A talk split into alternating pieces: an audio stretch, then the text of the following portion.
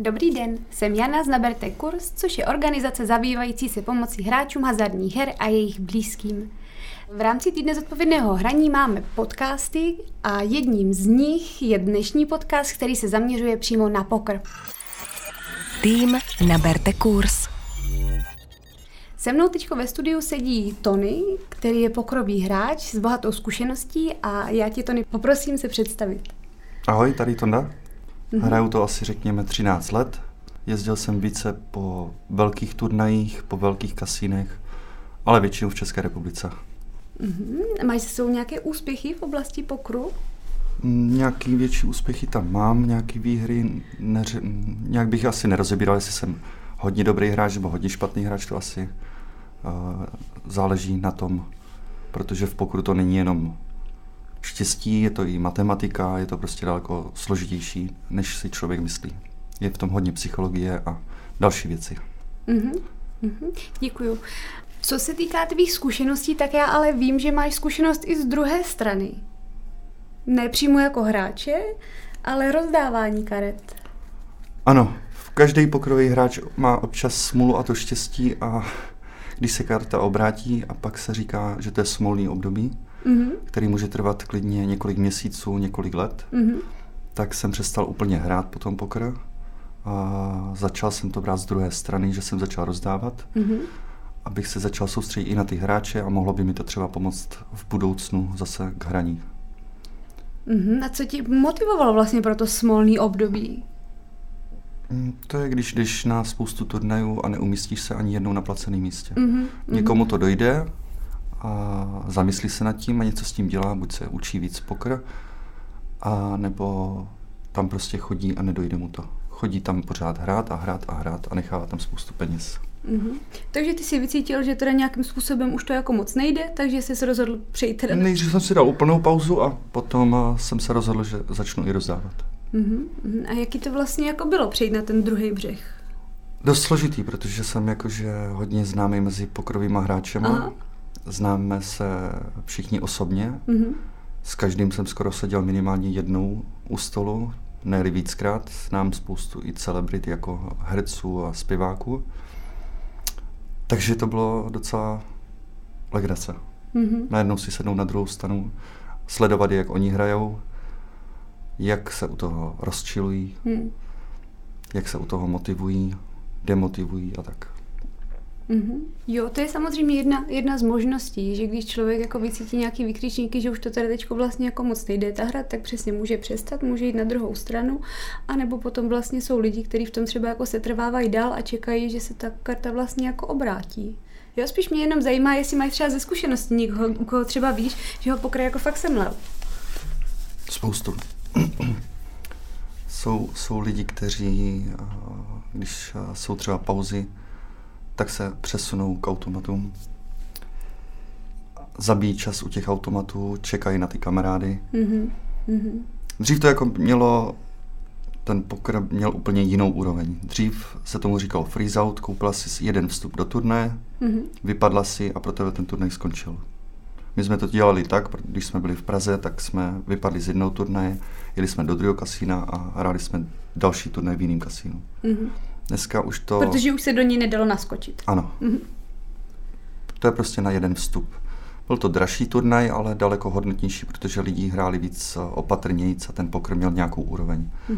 Dneska, aby tě tam udrželi, tak se platí reentry, že si můžeš několikrát třeba během 2, 3, 5 hodin můžeš po každé nastoupit. Takže ty vypadneš, když pokladně koupíš si znovu vstup a jdeš dál. 5 hodin. Pak se to zastaví, je konec registrace a pak už jenom to, co máš před sebou, s tím hraješ. Takže ty si nejdřív můžeš jako dokupovat ty žetony dál. Takže něco jako keška? Ne, to je turnaj. To je turnaj a tam to nemá hodnotu peněz, to jsou turnajový žetony. Keška je, to se hraje o peníze, prostě dáš 1000 korun, dostaneš 1000 žetonů, mají hodnotu 1000 korun. To, co vyhraješ nad hráčema, tak ty peníze půjdeš na pokladnu a proměníš za normální peníze. A můžeš taky naskakovat pořád. U kešky je to neomezený. Dokud máš peníze a dokud tam se vlastně nezavírá nikdy, takže dokud jsou hráči a chce se hrát, tak se prostě hraje, dokud ti to nepřestane bavit. A vnímáš nějaký riziko právě v tom, že teďko ty turnaje nejsou, co bývaly? Já myslím, že to může třeba i ten přesun samotného toho pokeru jako do nějakých kasín a tady na ty jako různé platformy, že může být nějakým způsobem jako negativní? Dneska ty kasína se snaží, aby tě udrželi u sebe. To znamená, že proto oni museli často doplácet. Tam se bere garance, abych to vysvětlil. Tam se bere garance, to, co tam zaplatíš ty za vstup a dalších x lidí, tak to je nějaký balík, to je ta garance a ta se potom rozdělí mezi ty hráče.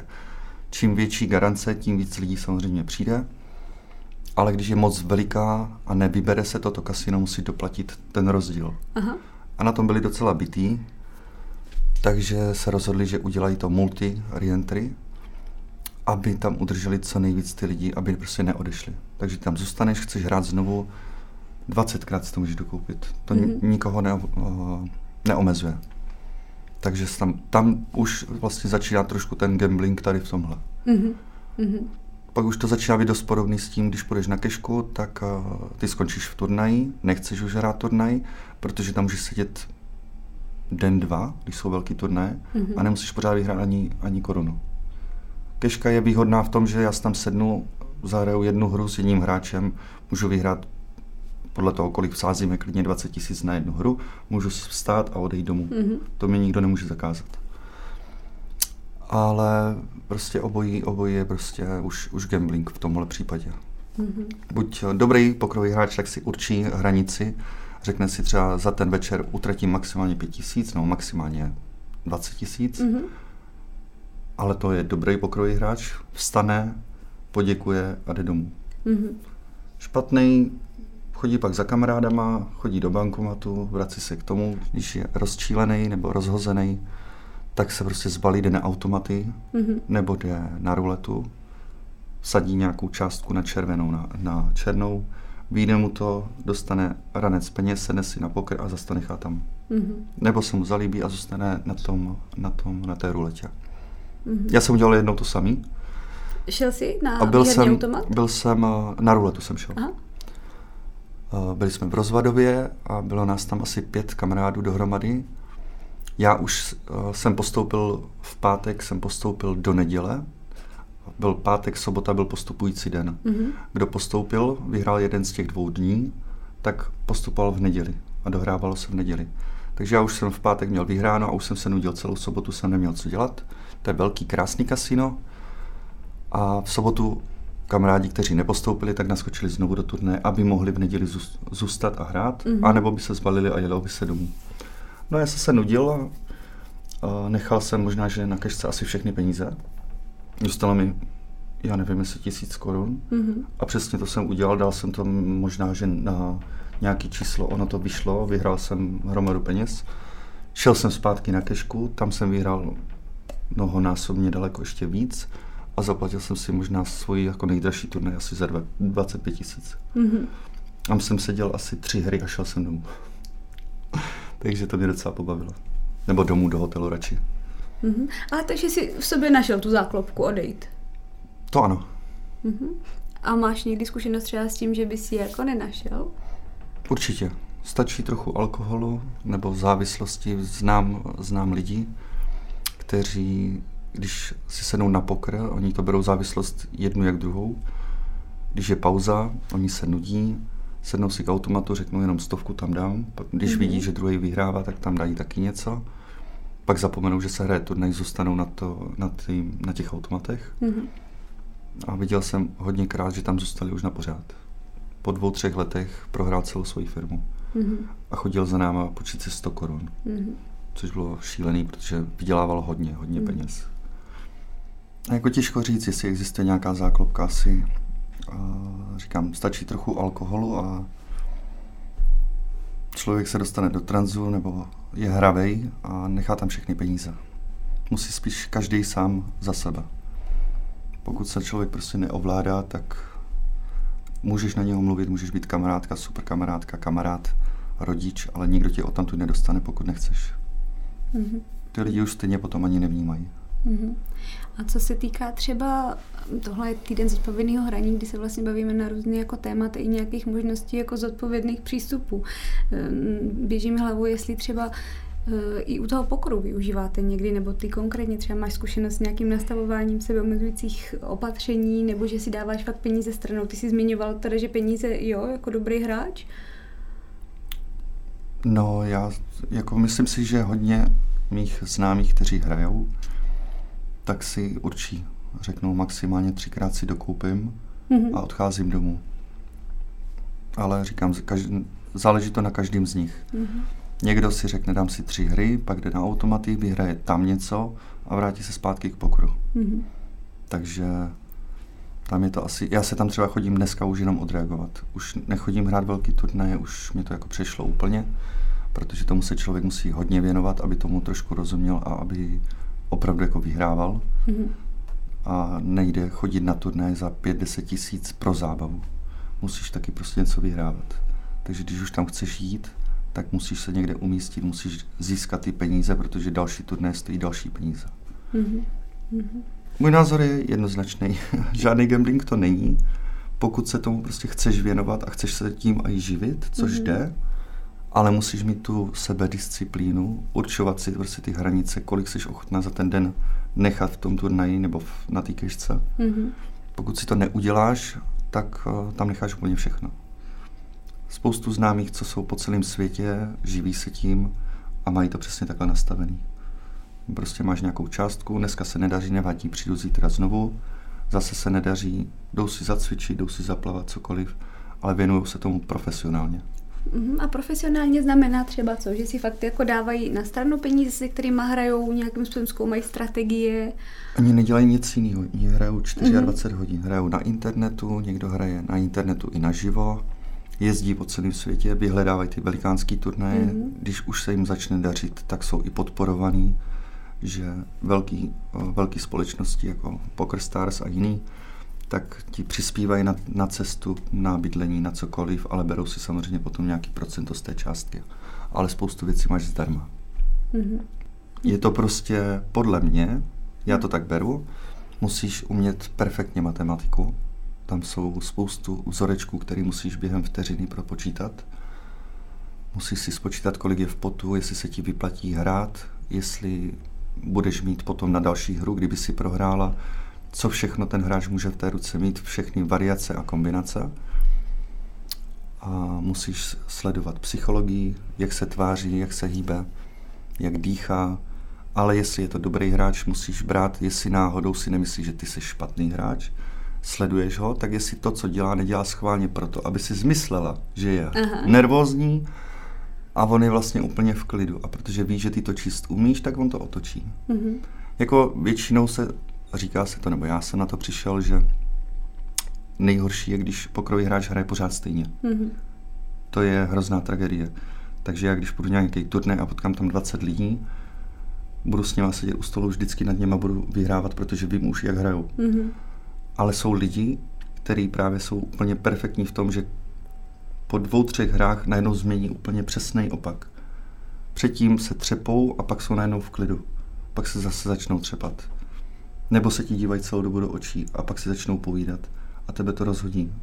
Začnou si hrát s žetonama, což nikdy nedělali. Mm-hmm. Začnou dělat věci, které nikdy nedělali a ty pak nevíš. Jo, takže tam vlastně nejenom o ten poker samotný, o tu karetní hru, jde i vlastně o nějakou jako sociální hru, jo, v té skupině, která tam vlastně je. Hraješ o strašně moc peněz. Aha. Třeba nechci zmiňovat pořád jenom rozvadov, ale hraješ třeba o 5-10 milionů. Mm-hmm. Nebo 5-10 milionů euro. Mm-hmm. Tam jsou strašný nervy, ale jako strašný. Mm-hmm. Tam, když se občas to zvrtne a přijde tam celá Evropa, všechny národosti, tak tam se skáče i přes stoly, jako. Mm-hmm. A ochranka má co dělat. Mm-hmm. Protože když vypadneš, já nevím, je placených 30 míst, projdeš 5 000 hráčema a zůstane 30 posledních míst a ty vypadneš 31. a nedostaneš ani korunu, tak si asi umíš představit, jaký mají nervy u toho. Mm-hmm. A ještě k tomu, když ho vyřadí někdo, kdo měl třeba špatnou kartu a vyhrál jenom na náhodu, mm-hmm. A potom už s tím nejde nic dělat. Nemá z toho nikdo dobrý pocit. takže jsou tam hodně silný nervy. Mm. No to je vlastně ten hazard v tom s tou náhodou, no? Že vlastně nevíš, jak to dopadne. Když zhrneme vlastně to, o čem jsme se bavili, tak jak vlastně ten poker hrát, aby byl co nejméně rizikový, jak snížit co nejvíce jako rizik? No, necháš všechny peníze doma, vezmeš si tolik vstupů, kolik chceš tam nechat, mm-hmm. takže si určíš tu hranici, řekneš maximálně 3x si dokoupím, mm-hmm. automaty nehraju, mm-hmm. alkohol si dávat nebudu, mm-hmm. prohraju to, zbalím se a odcházím domů. Už se tam nesmím vrátit, prostě to je ta sebedisciplína, pokud to nedodržíš, nemůžeš být nikdy profesionální pokerový hráč, protože profesionální pokerový hráč není gambler. On ví, kde má svoje hranice, ví, kde se má zastavit. Gambleři jsou lidi, kteří právě chodí na turnaj, koupí si 30krát ten vstup. Ale protože ještě můžou, tak klidně 35krát, protože chce si zahrát, nechce odejít. Mm-hmm. Chce hrát znovu a znovu a znovu. I když potom je to úplně nesmysl, nechal v tom 10 000 a, nebo nechal v tom třeba 20 000 a první místo je třeba jenom 10, takže se mu to nikdy ani nevrátí. To je vlastně úplně zbytečný hrát. Mm-hmm. Takže rozdíl mezi vlastně dobrým, podle tvých slov, pokerovým hráčem a nějakým problémovým je vlastně disciplína.